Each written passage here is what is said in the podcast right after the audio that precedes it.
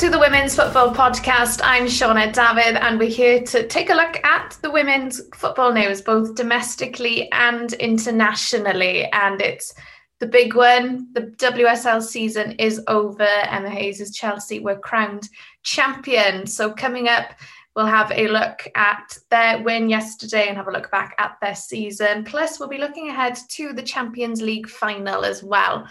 Joining me this week, we have Sportsbeat and Press Association journalist Mitul Sanji. Hi, Mitul. Hi, I'm all well here. So it's been a very hectic weekend, but I'm looking forward to featuring today's podcast. So thank you for having me. Nice one. And we have former FA and Aston Villa media officer Emily Lyles. Hi, Emily. Hi, Sean. Ed. Good to be reunited. And she's back for her second appearance on the podcast. It's the Sun Sports Women's Football Reporter. It's Sandra Brobbey. Sandra, it's so great to have you back with us. Thank you. Hi, how are you doing? You are right. I'm all good. Well, it was all eyes on the WSL this weekend. Championship and relegation was to be decided on the final day of the season. Chelsea had gone back top midweek thanks to a 2 0 win at Spurs, both goals coming from Sam Kerr in that one. That meant a win at home against Reading would seal the title for Emma Hayes' side and keep them on course for the quadruple. If they didn't win and Manchester City won down at West Ham, then the title would have been heading up to the northwest. Chelsea got off to the perfect start as Melanie Leupolz fi- fired them ahead from Jess Carter's clever corner. And just before halftime, the deadly duo of Sam Kerr and Fran Kirby combined once again, with Kirby eventually firing home. It was deja vu for the third goal as well as Kerr again found Kirby on the edge of the area and she fired powerfully home. Kirby's little chipped ball over the top allowed Kerr to fire home to make it four before Erin Cuthbert made it 5 0 as she got her goal. That result meant whatever Man City did down in Dagenham became, it didn't matter really how Man City did. Man City, they dominated the game and it looked it wouldn't be their day, especially when Mackenzie Arnold saved Sam Mewis's penalty. Ellen White eventually broke the deadlock, getting onto the end of a Lucy Bronze cross. Later on, Arnold saved another penalty, this time from Rose Lavelle. Point for West Ham ensured that Olli Harder's side remain in the WSL next season. And before we get on to the discussion of everything that went on, our very own Liv Griffiths was down at Kings Meadow and she had a quick chat with Emma Hayes in the post match press conference. I think knowing you're coming into the last game, is in your hands. It's the only place you want to be. You know, I, I wouldn't want to be in an, an, another team's dressing room hoping someone slips up. Like, that that's why we are the dominant side. The whole season, we've lost one game. I'm glad we lost that game. We're never too good to lose, and I think it just keeps you on the edge of performance all the time. And and my team are show so many sides again and again and again. And today again another brilliant result and great strength in depth, and no doubt my favourite title today last question, so I better make it a good one. You said this is one of the best titles you've won. Is this the best Chelsea squad that you've had since you've been here? Uh, in terms of the depth, yes, because I, I'd say again, at the time, the team, whatever team won their league, that was the best team in the country then. So I think it's always hard to compare that. What the difference for me is, is we've now got a team that can compete in Europe forget domestically, we've got a team that are in the Champions League final. Um, and that's not what I had before. So for that reason, yes. All right. I say it because I never like to sell short all the players, all the players over the years that have won titles here. Like we are in this position because of those players. Yep, that's fair enough. Good luck for next week. Thanks. Thank you.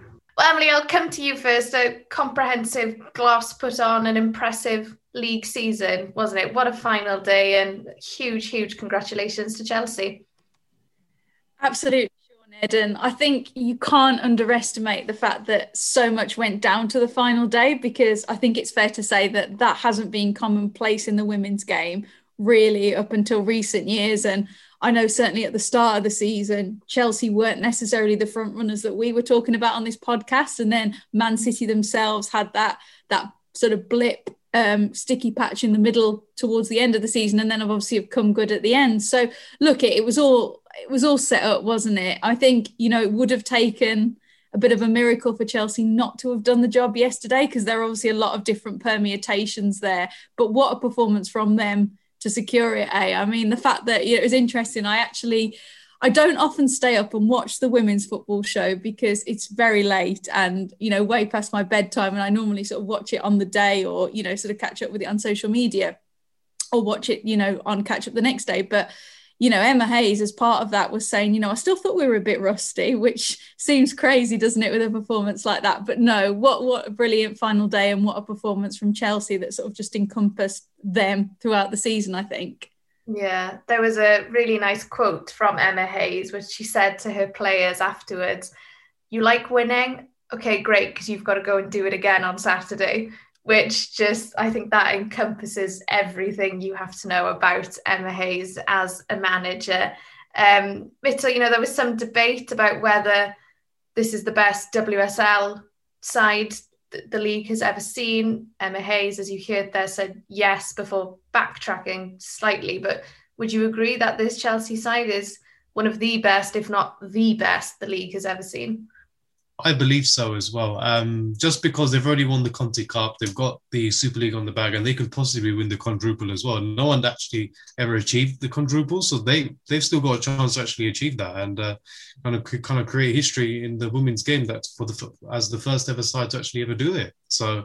Um, if, if they have achieved that kind of accomplishment, if they do, then you have to call this one of the best sides that's ever graced the women's game. So without a shadow of a doubt. Sandra, would you say looking at Kerr and Kirby at the moment, would you say there's a better front pairing in the league right now, even in Europe? Well, definitely, and in league, they're, they're probably the best, I would say, just in terms of, I mean, with the exception of Lauren Hempen and Chloe Kelly when she was fit, in terms of what they were doing um, with with Ellen White and their and their um, teammates at Man City. But I mean, Kerr and Kirby, the performance yesterday was exceptional, was outstanding, just in terms of the understanding they have of each other's game, almost telepathic with the passing, um, and both hitting top form at the same time. And you've seen with Kerr, you know, winning the Golden Boot this season, which is great considering. You know, there are a few, you know, voices criticizing her last term in terms of impact. Um, mm. So, I mean, they are an outstanding uh, attacking duo for Chelsea and just have played, a, I guess, a big part in um, Chelsea's success. But I mean, them aside, I mean, it was interesting um, yesterday after the press conference. Emma Emma Hayes, whilst praising them, was also, you know, quick to point out that there are others in the team who've all played their part in terms of Chelsea's attack. With Beth England, although she hasn't started every single game, but then also the likes of Erin Cuthbert coming in and and, and doing mm-hmm. jobs um, in the front um, when needs be. So yeah, but Kerr and Kirby are outstanding. Yeah. Mm. Looking at the Chelsea squad, really, it's almost frightening the amount of talent that they have available to them. We heard Mitul say just then that he thinks they're one of the the best WSL side that we've ever seen. Would you would you agree with that? Yeah, I mean, at, at the moment, yes, absolutely. I mean, it be it would we'd love to have a time machine to bring Arsenal ladies from of their era to face this Chelsea team to see what that would look like. Um, you know, but they they are superb and just I mean the strength of depth of that squad, as as Mitul pointed out, is just it's just so impressive. I mean, for example, Emma Hayes fielded uh, you know near enough change side against London City Lionesses in um, the previous round of uh, the Women's FA Cup, and she brought through some of the younger players like you know Aggie Beever-Jones, and and and then obviously some of uh, you know the, the, the squad players, and just the job they did there, and just in terms of how effective and deadly they are, um, it's just impressive. They're just right across the board, first team and and those who who come on as as more often than not as substitutes. It's just top quality. Drew Spence and, and Hannah Blundell. And then obviously we've seen Jess Carter come in uh, late in, uh, you know, midway or, you know, towards the latter stage of the season, come in and do a job and, and do it really well, even though she ha- you haven't been playing every single game this term and just be outstanding, particularly, um, you know, in, in helping Chelsea knock out Bayern Munich. So it's just, squad is frightening. Yeah. Yeah in that sense, they remind me a bit of the Man City's men's team because even when you look at their bench, you know, during a game, it doesn't even look like much of a bench, and it's you yeah. know, it's the talent available to them. Um, and this Chelsea side is just phenomenal in terms of Man City. Then um, wasn't wasn't the success that they would have wanted. They have the FA Cup left to play for now, but in terms of you know, where would you think Gareth Taylor would, would rate this season? Has it been a success for them, would you say? They've pushed Chelsea all the way when you consider how many goals they've scored, how many away wins they've had. It's just that Chelsea are just that bit better. I wouldn't say that mm-hmm. the season's been a, a, flop by any uh, stretch of the imagination for Man City. Um, uh, you know, they've had a bit of bad luck, obviously, with Steph Houghton um, getting injured, and I think that kind of uh, knocked you know knocked things a little bit back uh, for them in terms of their defence. But I mean, I think they would have liked to have gone further. I think in the Champions League, but they've you know they came up against an outstanding Barcelona team who are now in the finals, so, which just shows you the caliber of what, what it took to, to take Man City mm-hmm. out. I think yeah, they'll they'll be they'll they'll want to go for the title. They'll want to like try and you know push Chelsea even further and push mm. Chelsea all the way. And, and they'll want to do much better in Europe, certainly next term. I mean, they won the FA Cup last last season. They're you know still in it this this term. I think they'll probably want to retain that. Um, mm. So yeah, I mean, yeah, they'll, they'll, I'm sure they wish they'd won the title, but it's just it's just one of those things, isn't it? It just came up against the Chelsea side that's in the form of its life, really. Mm, absolutely. And Semi answered my next question, really. But where would you say that Man City need to strengthen? What do they need to do this summer, you know, to improve not only domestically but also in Europe as well? Well, you know, depending, they bought in Abby Dahlkemper, which is a great buy. You had Sam Mewis um, brought in into midfield along with Rose Lavelle. I mean, Sam Mewis has, has had a, a, good season with uh, Man City, the injury aside. I mean, not sure if she's staying, but you certainly need someone of her mould in that midfield, just a kind of midfield general, so to speak, someone who can really mix it and and and cause problems for mm. um, the opposition, but in particular your your rivals for the title. I mean, they've what Man City are very fortunate that you've got an outstanding striker in Ellen White. You've got great attackers with Lauren Hemp and, and uh, Chloe Kelly, but it's just Chloe Kelly's injury is a real blow. So I don't know whether they're looking to, they may wish to either bring someone in on loan or, you know, or, or to buy to cover mm-hmm. that spot. They've been linked with, um, with a with a Jamaican player, Khadija Bunny Shaw, who's playing in the um, French top division. But we'll wait to see what happens um, in terms of the transfer market with City. I know that when when Gareth Taylor was asked the question about about her, he kind of was very cagey. But um, wait to see whether she ends up being a City player next term. Well, down at the bottom of the table, it was heartbreak for Bristol City as they were relegated to the Championship after a 3 1 defeat at Brighton. Maya Le Tissier put the Seagulls ahead after Vixen's goalkeeper Sophie Baggaley had dropped the ball at her feet.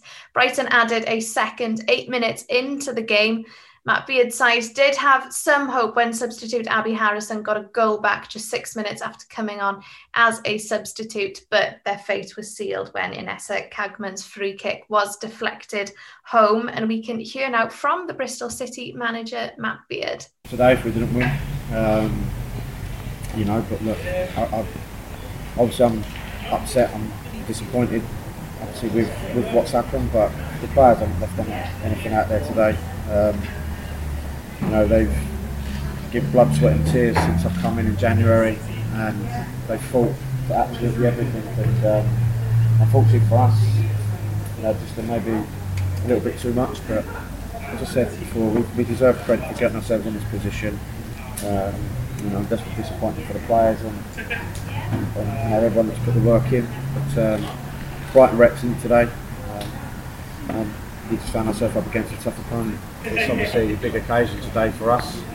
We're a young squad. Um, you know, there's been times over the course of the season when we've been in good positions and we've let leads slip. Um, you know, things change when we got off the bottom as well. I think that's a big thing for me that um, you know we're trying to get the grips with that.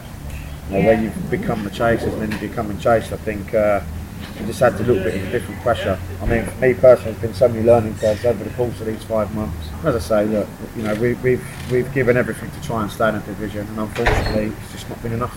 I think we've proved, you know, that we can play at this level, or players have proved that they deserve to be at this level. As I said, when I come in, everyone have already written the club off. So um, we've, we've given absolutely everything to try and stay in a division. Um, you know, it's heartbreaking that, that we haven't we haven't done it, and it's just one of them things in life, unfortunately. Emily, after the start Bristol City had Matt Beard, he has to be, you know, given a lot of credit for taking it to the final game of the season, doesn't he? Because you know, we've talked a lot about Bristol this season. It's been a long old slog for them, and you know, you have to give them full credit for you know for going down with a fight and taking it down to the final day. Absolutely, Sioned, and I think that again, it was always probably going to be difficult for them. But, you know, I think they've certainly showed some real shoots of recovery. The fact, like you say, I think it was just two wins from their opening 22 league games or something. So that was, sorry, so that's obviously overall this season. But I think in terms of where, you know, where they were and where they are now, eh, it, it's really tricky, isn't it? Just to sort of uh, have seen a way out for them, but but the way they've performed in recent games, I think they've showed a spirit. They even showed a little bit yesterday where people thought, oh, maybe you know there's a chance here. Um, but I think the big thing now for them is looking to the future because as we've seen with Liverpool, as we've seen, you know, with other teams that have been relegated, it's not easy down there in the championship and.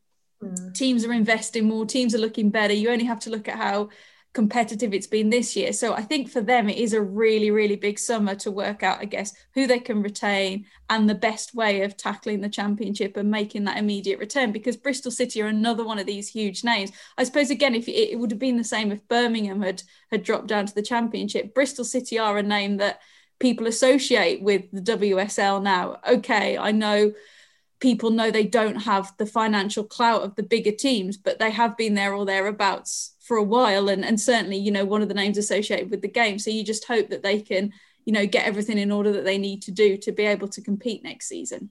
Mm. and emily again when you look at the individual talent bristol have ebony salmon to me has just been their star performer sophie baggaley i've been a massive fan of her for a number of years now. Those players they'll be on you know people's watch lists won't they? Are you expecting them to stay at bristol or do you think they'll be in the wsl next season playing for other teams? Well that that's the tricky thing isn't it? Because i think certainly the way that they've performed as a team recently and those individuals throughout the season you have to think, don't you, that there's a good chance that those players will be picked up, which would which would make it really challenging for them. And I know there was a lot of similar discussion around West Brom last night. You know, they've got one or two players that have been really integral and important to them, but unfortunately they are probably going to leave because there will be other Premier League clubs that, that are after them. And it's exactly the same with Bristol City. And it's a strange one, really, because they're almost a victim of their own uh, successful, in inverted commas, end to the season. But then I think on the flip side, if they can hold the core of the squad together, they can make a real good go of it next season. I think the fact that they did have better form ending the season could mm. stand them in good stead as well because you know, if the majority of those players remain, it's a lot more positive going into a new season, regardless of what league you're in, when you've had some good results and you're on a better run than, say, where they were, you know, three or four months ago. Uh, we'll move briefly on to Brighton. Their win over Bristol means that the Seagulls finished in sixth place. Our Andrew Raeburn caught up with manager Hope Powell after the game. Well, Hope, you must be very proud of that uh, performance today, and of course, it gets you into that top half finish. How proud of you of a, of a season are you? How proud of you of that? Yeah, I'm really, really pleased. Um, we, we, had a good run after after the Bristol game, where I thought we were pretty poor, and it was a, a real low for for the squad. Um, the response to that was brilliant. It, it really actually kicked us on. Um, four successive wins, and, and then obviously beating some of those big clubs which I, I guess was unexpected in, in um, most people's eyes. Um, so some really good performances, and I think today finished off with a really good performance. So it, has been a good season. Well, the win over Chelsea obviously does stand out in amongst those results, I guess. Yeah, yeah, very unexpected. Certainly after the the week before, not not necessarily unexpected from our camp, but I'm sure from everybody else. We, we try and win every game. That that day was no different. Bristol, when we lost three one, was no different.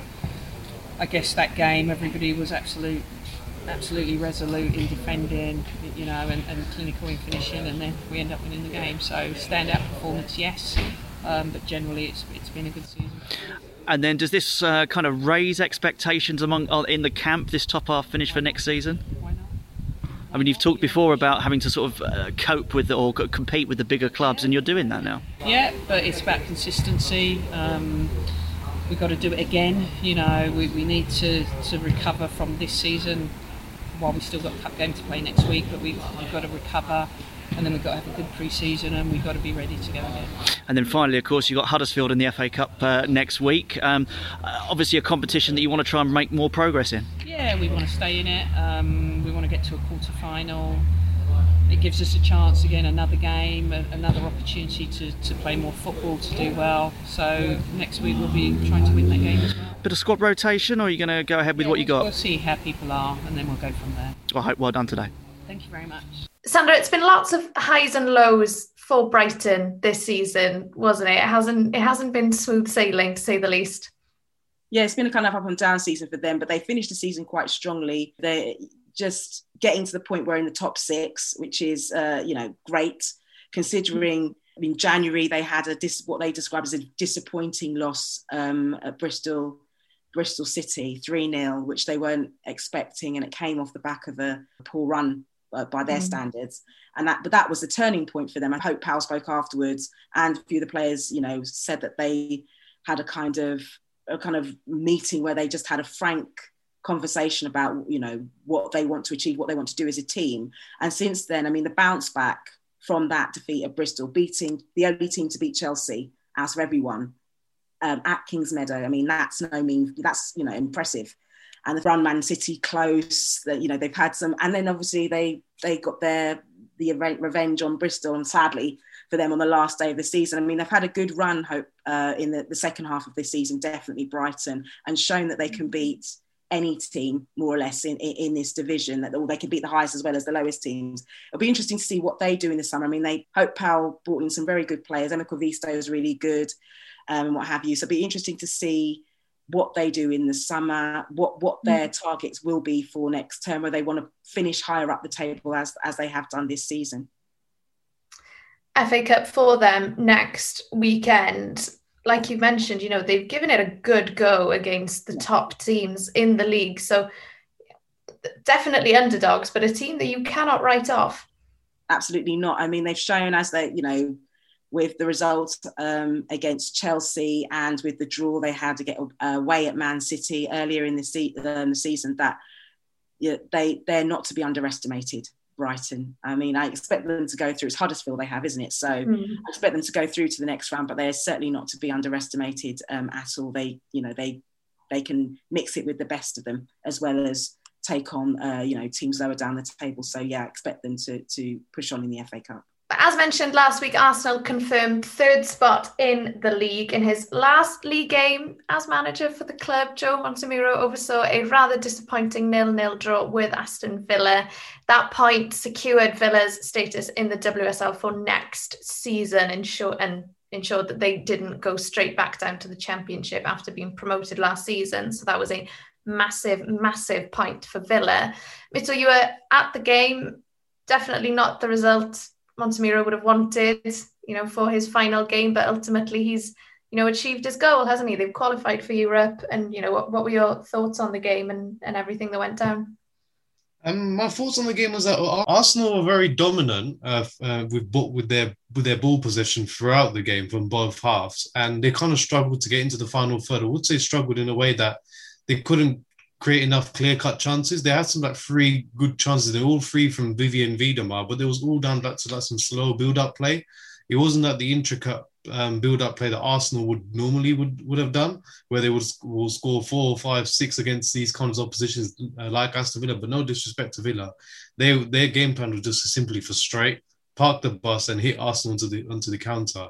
And I think with John Montemurro, he did say in, in his post-match interview that um, the team did lack this kind of execution. They kind of in the final third, so it wasn't really um, effective in the end for them. So I mean, they kept creating chances, but um, they they were fully ran out of ideas. But Villa did so well to stop to, to stop that because they they kept the defensive shape, and I must say I must give credit to uh, Alicia Leão and Anita Asante. They were both um, fantastic. They were the heartbeat of that team in terms of that kind of defensive backline, in terms of trying to frustrate Arsenal in that middle of midfield every time when there was the likes of Jill Roord and um, Beth Mead getting getting to like pockets of spaces. They did so well to like um, block their kind of like their rhythm, their passes of play that normally would that we would see Arsenal kind of exploit and would score goals. And um, the players really um, took that.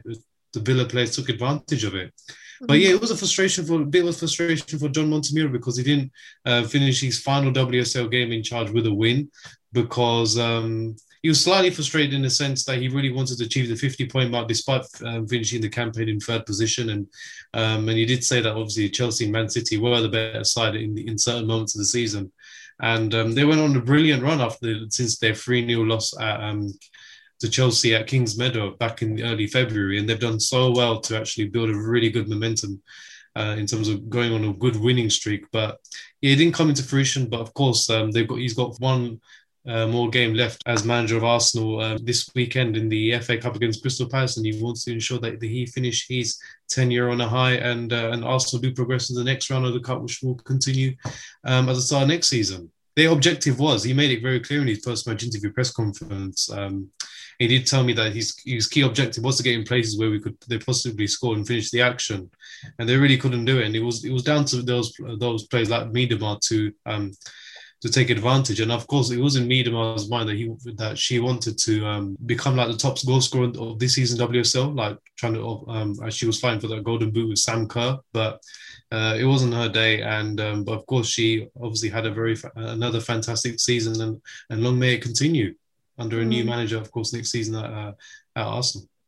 Absolutely, I have to say Montemurro has been one of my favourite characters in the WSL. I think he's a lovely, lovely man, and yeah, best of luck. And I'm I'm actually quite sad to see him go because I think I think but I think it's a general consensus. Everyone who's met him or interviewed him, you know, he's a top guy. So um, no, I'm sad to see him um, his tenure come to an end at Arsenal. Emily, looking ahead, you know, what do Arsenal need to do going forward? You know, is it to know, their results against the top three, if you like, haven't been great this season. You know, what would you say is the the next?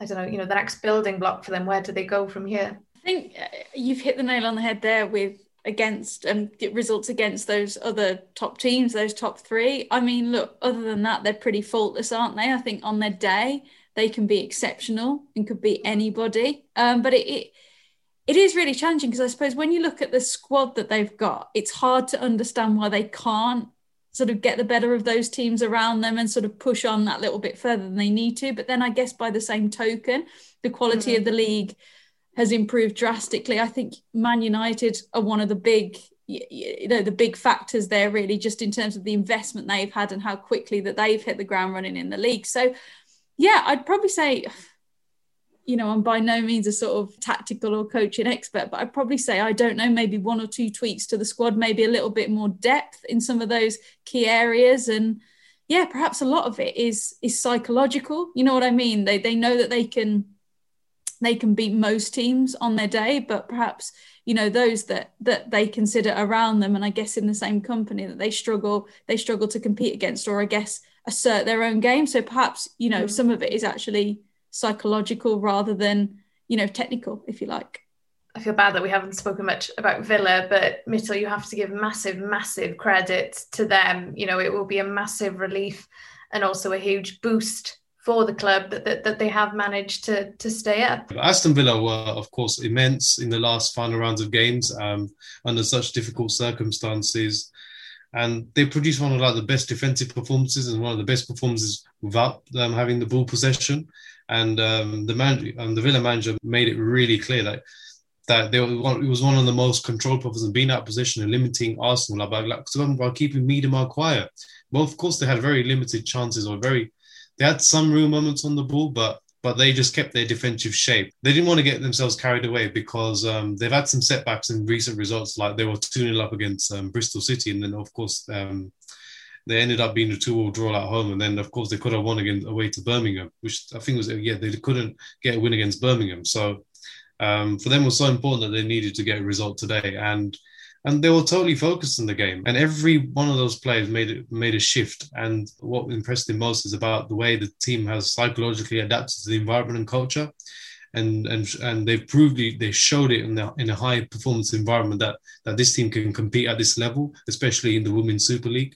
And he must give real credit. He gives real credit to these younger players who made a big shift and who have never played in the WSL before, and uh, they just come just come into these kind of games and um, and they've shined through. So um, there's a lot of credit goes goes goes to Aston Villa, but of course they need to rebuild for next season. They have to. Um, they obviously with this with the with the style of play that they've embedded in the last rounds of games, um, it's great. But of course, this is not something that's going to guarantee them like um, guarantee their status again in the WSL. It's about how to push on next because um, it's going to get it's going to get more exciting next season with the new broadcaster, and it's also going to get tougher as well because we've got Leicester coming in into the mix next season. So it's not going to be an easy ride for them. I'm sure other teams around the, the likes of West Ham, the likes of um, Birmingham, the likes of even Tottenham and Reading, who've kind of um, they've been up and down um, during the course until the end of the or the women's Super League camp. They're all going to be looking to strengthen. They're looking to improve. So it's going to next season's going to be bigger and better. Um, that's for sure.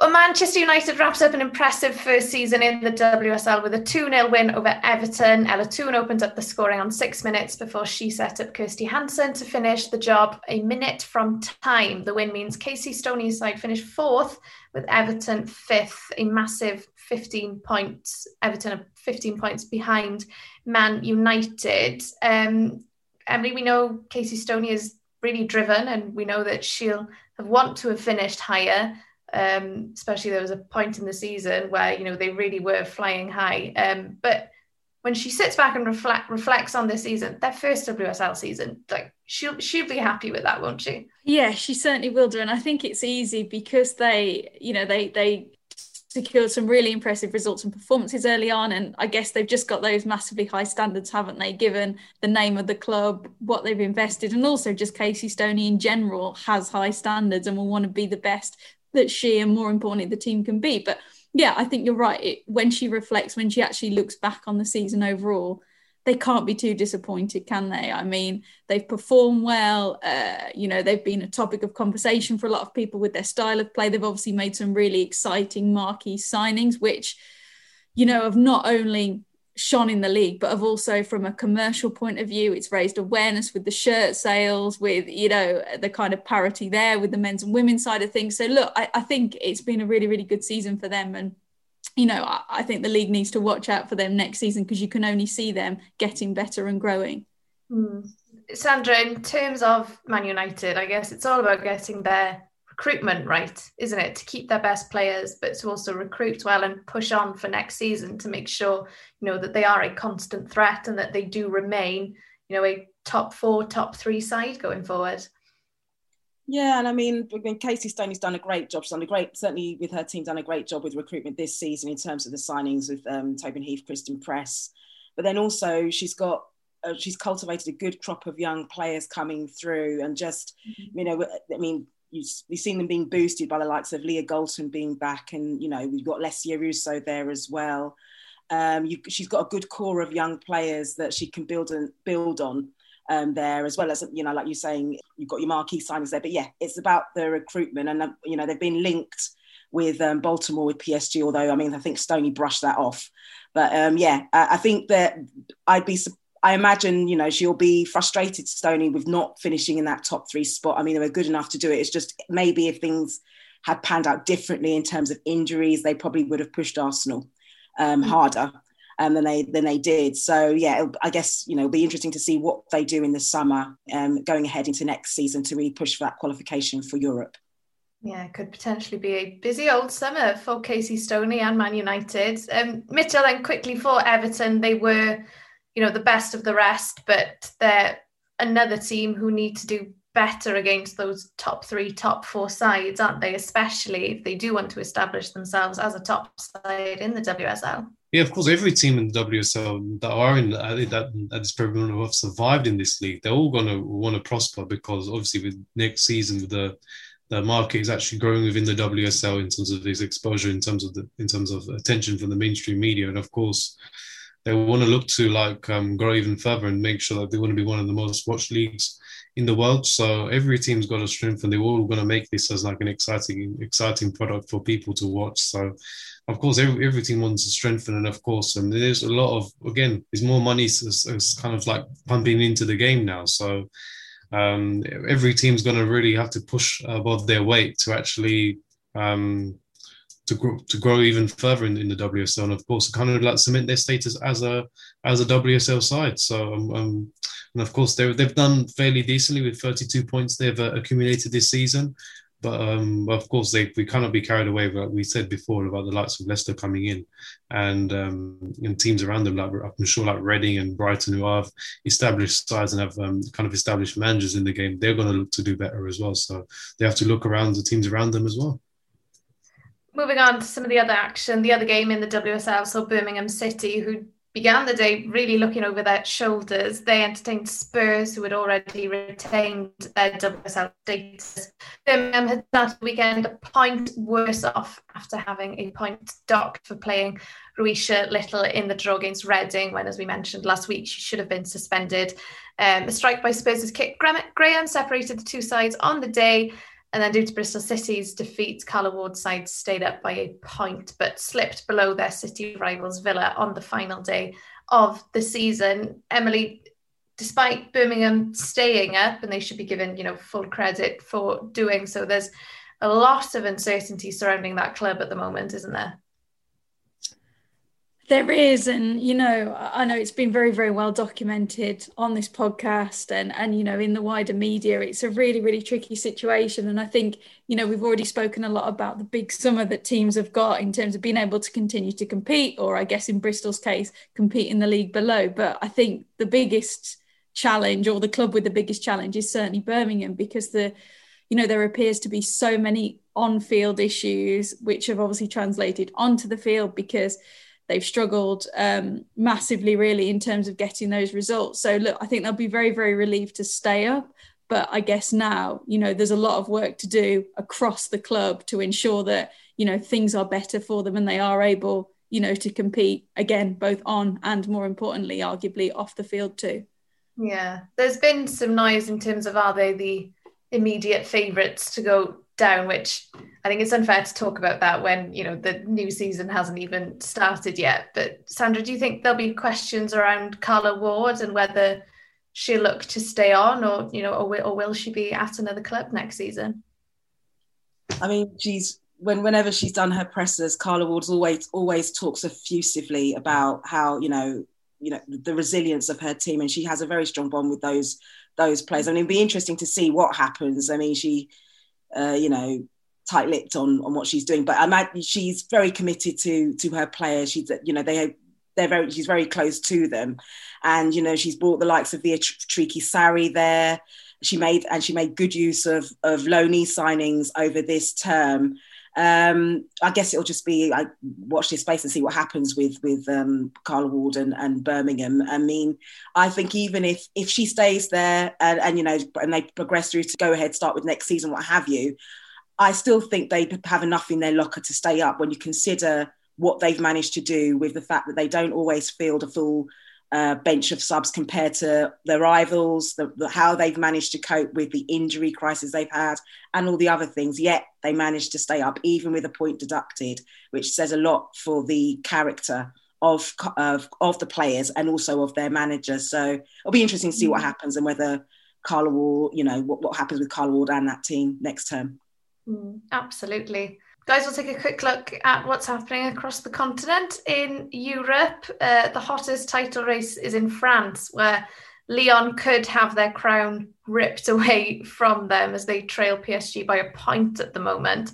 Both sides won over the weekend as Lyon won 4 0 at Issy, while Champions League semi finalists PSG won 2 0 at Le Havre. In Germany, it's also tight with two games to go. Bayern Munich lead Wolfsburg by two points. The two sides met at the weekend with Ewa Pajor cancelling out Sydney Lohmann's opener. And then in Italy and Spain, the champions have been crowned already, with Juventus and Barcelona comfortably winning their leagues. But we'll take a quick look at next week's Champions League final. It's part three for Emma Hayes' side in the bid for the quadruple as they travel to Gothenburg to face Barcelona. Sandra, I'm so excited for this game. How do you how do you see it going? It'll be fascinating to watch. I mean, you've got two, uh, you know, two Europe's two best um, teams in the women's game vying for the trophy. For, for you know, for Chelsea, it's the first time in their history they've got to this point. For Barcelona, they they suffered a heavy loss last year, um, last time out for them when they reached the finals to Lyon four one. Um, I mean, Emma Hayes was very bullish when she was asked a question about Barcelona yesterday. I think one of the journalists mentioned the fact that they'd had 26 straight wins. They had more than 100 goals um, in La Liga women's division this season. And, Emma Hayes is like, well, they're good, but so are we. And I'm not going there to suck but was her uh, precise words in the press conference that, you know, that Chelsea are going out there to compete, to win and you know they they really believe they can do it given the form they've had this season the fact they've only lost one game in the league this term so um, you know they're going in there with great confidence and and with a team that's in very very good form right across the board from the players who start regularly to the likes of people like Drew Spence who you can call on and they'll put in a shift so I think you know they'll be going there thinking they've got a solid chance to to have that uh, to win that women's Champions League crown. Mm. Emily and Mitul, put you both on the spot. Do, do you think Chelsea can do it? Tell you first? Yeah, they can do it. They can do it. They never like they never go down down on second gear. They know when to step up. They know when they can seize the opportunity. They know when to sit back. Um, they're a very disciplined side, and of course, Emma Hayes is really motivated her side to like go all the way, given the current circumstances we had with the coronavirus pandemic. So, um, and even with Sam Kerr's interview on the women's football show, like in her mind, just like during Christmas, is to win every trophy. So, and that's the kind of positive mentality that's been really instilled in the team. So, I mean, they they stand every chance. Um, there's nothing stopping stopping Chelsea and Emma Hayes. Yeah, I'd echo Mitul there. I, I agree fully. I think they can do it. I think one of the big things with them is they seem to perform very well in pressure situations as well. Like, okay, I appreciate you know, more often than not, they are going to beat Reading and beat them quite comfortably, certainly the way this season's panned out. But, you know, there was pressure on that game yesterday. And from where I was watching, there didn't seem to be too much pressure. And they just seem to be able to deal, or certainly this season, they've certainly been able to deal with the big occasion, which I think, you know, could could stand them in very good stead. And, and I hope they do it. Mm, and I hope it's a good game as well. I'm so, so excited for this game. So we'll be across all the action on next week's podcast. Um, and guys, we can't finish the podcast um, without talking about the legend that is Julie Chipchase. Some very, very sad news from the world of football this week with um, the death of Julie Chipchase. She managed Doncaster Belles for six years. She also had a spell as director of football. She also had a spell managing Leeds United and the Lionesses, and tributes have just been flooding everywhere. And what a woman, what a career. And our thoughts from everyone at the Women's Football Podcast are with her family during this very sad time because an icon of the game, and she'll be dearly, dearly missed by many. Well, that's it for this week's episode. Please don't forget to give us a follow on Twitter and Instagram. And it's worth keeping an eye on next Saturday as Crystal Palace Georgia Clifford is taking over our Instagram stories as they take on Arsenal in the FA Cup. So please keep an eye on that. Well, guys, Mitul, Emily, Sandra, it's been fantastic having your company. And thank you all to our lovely listeners for listening. Take care of yourselves, and we will see you all very soon.